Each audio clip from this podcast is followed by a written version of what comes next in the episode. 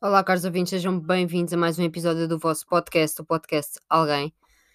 Hoje estou aqui novamente para falar sobre saúde mental, hum, nomeadamente o impacto da pandemia na saúde mental dos portugueses e também um pouco no resto do mundo. Acho que podemos aplicar isto ao resto do mundo.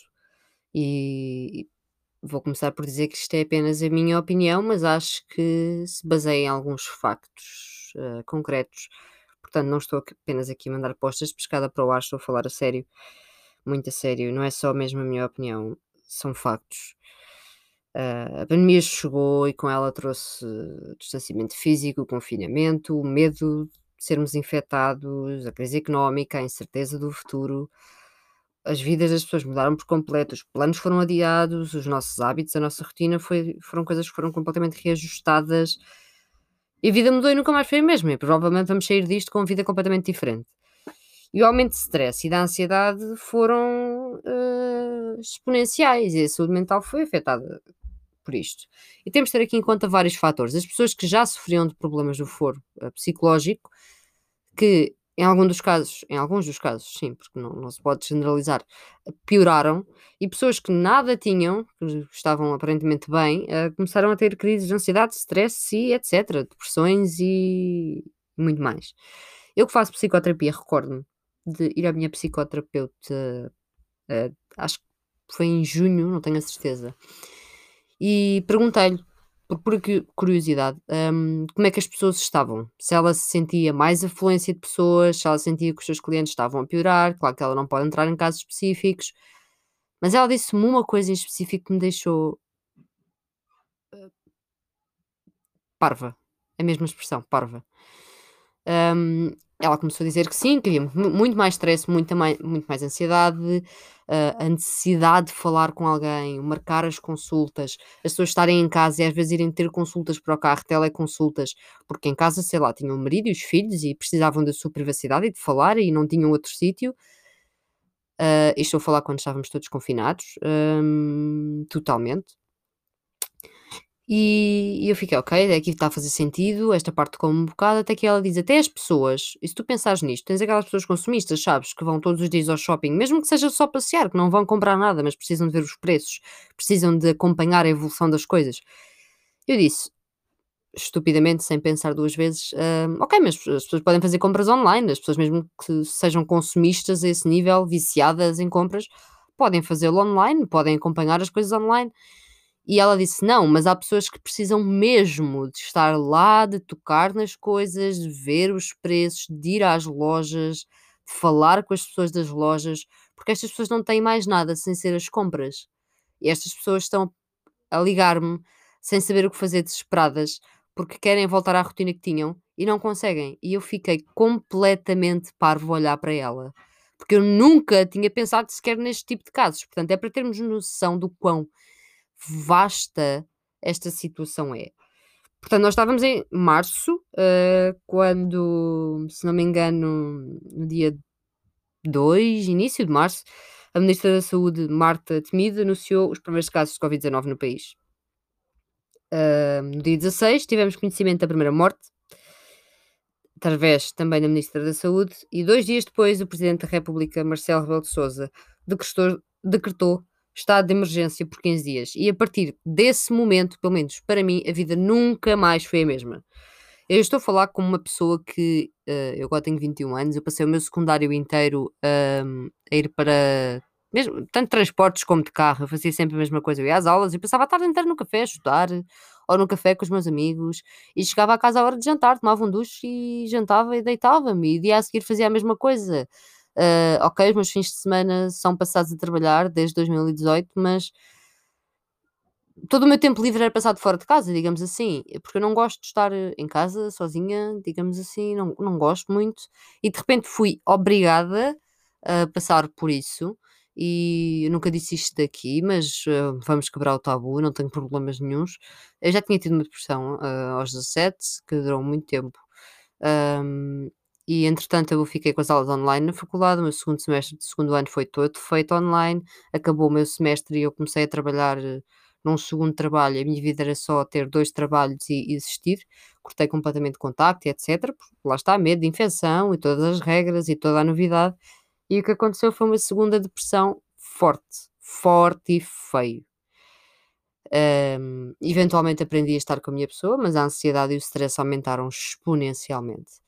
Eu já tinha a sorte de estar a ser acompanhada por a minha psicoterapeuta, e venho aqui dizer também sem problema nenhum pelo meu psiquiatra, mas a vida tornou-se muito mais complicada.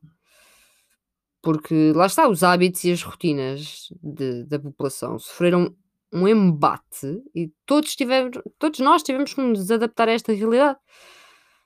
Um, até me faz, o que me faz mais impressão, por exemplo, as crianças, que, que repercussões é que isto vai ter no futuro?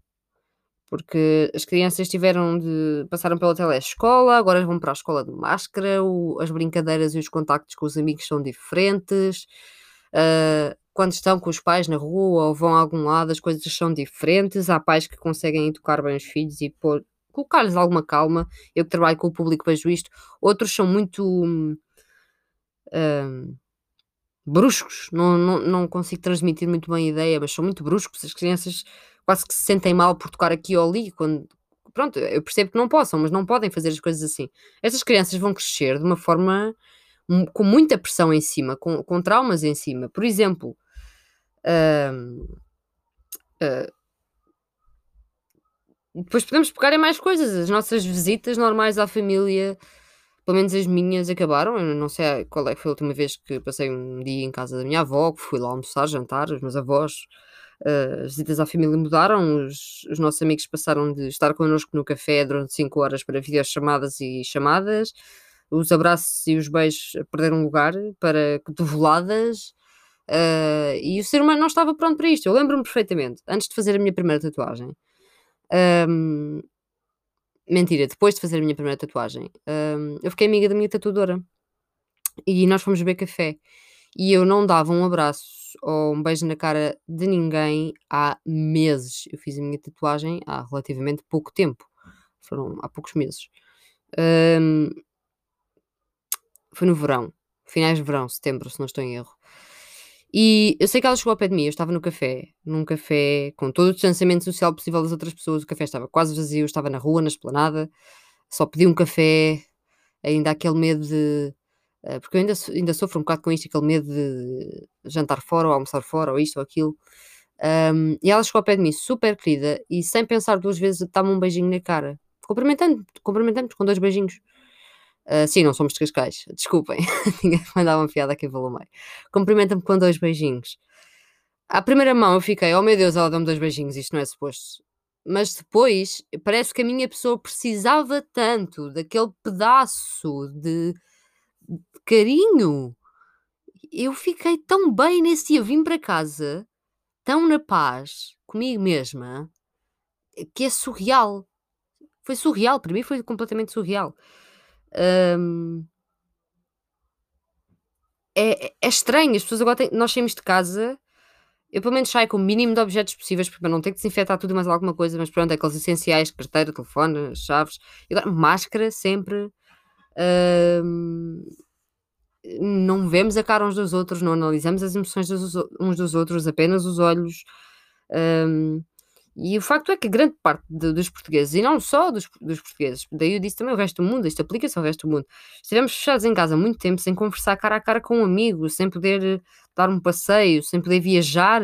Aquelas pessoas que viajavam, que a vida delas era viajar pelo mundo inteiro, parou sem irmos a uma peça de teatro, sem irmos ao cinema. Eu lembro-me de estar a voltar com um amigo meu, fomos fazer uma sessão de fotos com toda a segurança possível, os dois no carro de máscara.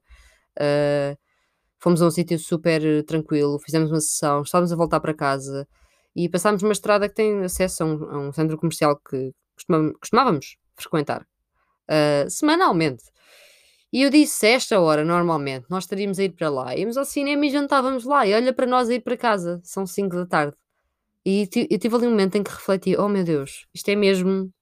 Isto, isto é mesmo life changing. O que, é que está, o que é que se está a passar? E fomos obrigados a encontrar alternativas para ocupar a mente, a verdade é essa. Uh, eu posso dizer que a nível criativo cresci bastante. Eu comecei a escrever mais, a pintar mais, a, a fazer mais dos meus projetos. Eu investi mais no podcast. Eu criei a Mundo e Mídia. Um, Tornei-me mais ativista dentro dos possíveis, porque o ativismo também foi muito afetado pela pandemia. Isso também mexeu muito com o cérebro. Um, Mas de repente uma pessoa vai à faculdade, nunca está descansada, uh, montes de regras, montes de coisas, completamente. Estamos sempre a desinfetar as mãos aqui e ali, chegamos a casa, roupa para lavar, tomar um duche, uh, sapatos à porta. E são regras que de repente nós tivemos que colocar na nossa vida de forma abrupta. Nós não estávamos prontos para isto. E pandemia. E alguém agora decidiu aspirar a casa. Alguém agora decidiu aspirar a casa, meus filhos. Sabem uma coisa? Como podcaster que eu sou, vou continuar a falar. Pandemia é uma palavra que assusta, não é? Isto não, nós temos sempre aquela, aquela sensação de que tudo afeta aos outros e nada nos afeta a nós. É mentira! Como podemos ver, uh, isto é uma coisa que trouxe o medo de tudo e mais alguma coisa a toda a gente. E apesar de já não estarmos uh, tão confinados como antes, continuamos com um monte de regras uh, e, não, e, não, e não sabemos o que, qual é o impacto. Porque, no fundo, uh, veio o bastonário da Ordem dos Psicólogos Portugueses, Francisco Miranda Rodrigues, que já agora devia ter vergonha, vergonha, uh, e a psicóloga clínica Manuela Bispo, reconhecerem que os dados sobre o impacto da pandemia ainda são poucos. Ainda são poucos, ok. A psicóloga defende que ainda é muito cedo para apontar grandes alterações. No entanto, não duvida que, exista, que existam, porque este período, diz, e passo a citar, este período de confinamento é evidente que tem de deixar uma marca em todos nós. Um estudo realizado pela Minds, Instituto de Psicologia Clínica e Forense, concluiu que numa fase inicial da pandemia, quase metade dos portugueses, 49,2% dos portugueses, sentiu um impacto psicológico moderado a severo. O que é que sentiram? Principalmente depressão, ansiedade e stress. As mulheres, os desempregados, as pessoas com menos escolaridade, com sintomas de gripe ou com doenças crónicas e ainda os habitantes de zonas rurais são os mais princípios a sentirem os impactos da pandemia. E eu garanto-vos que quando isto acabar, o mundo não vai ser o mesmo. E nós não podemos continuar com o SNS fragmentado como está, com as consultas de psicologia que temos, que são vergonhosas, com as consultas de psiquiatria que temos, que são vergonhosas, com o modo de medicar as pessoas que temos, que é vergonhoso, e com os privados a serem caros como são e a serem uma vergonha na mesma. Portanto, se calhar vamos aprender alguma coisa com isto e vamos modificar as coisas a sério, porque há pessoas a precisar de ajuda, há pessoas a matarem-se a poucos segundos. Durante estes 12 minutos que eu falei, quantas pessoas já tiraram a própria vida? Pensem nisto. Pensem nisto a fundo. Podia ser a vossa amiga, podia ser o vosso amigo, podia ser um vosso familiar. Todos nós nunca podemos dizer, ai, nunca me vai acontecer a mim. Pois, pode-vos acontecer a vocês ou à pessoa mais próxima. Porque no estalar dedos a vossa mente vira ao contrário e vocês não sabem onde é que estão, quem é que são, o que é que estão a fazer. E estão fartos. E quando vocês estão fartos e os vossos, os vossos coping mechanisms falham, eu garanto-vos que isto vos vai passar pela cabeça de uma forma ou de outra.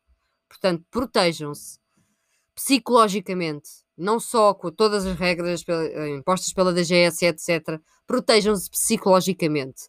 Mudem a vossa rotina psicológica. Enganem o vosso cérebro e não deixem que o vosso cérebro ganhe.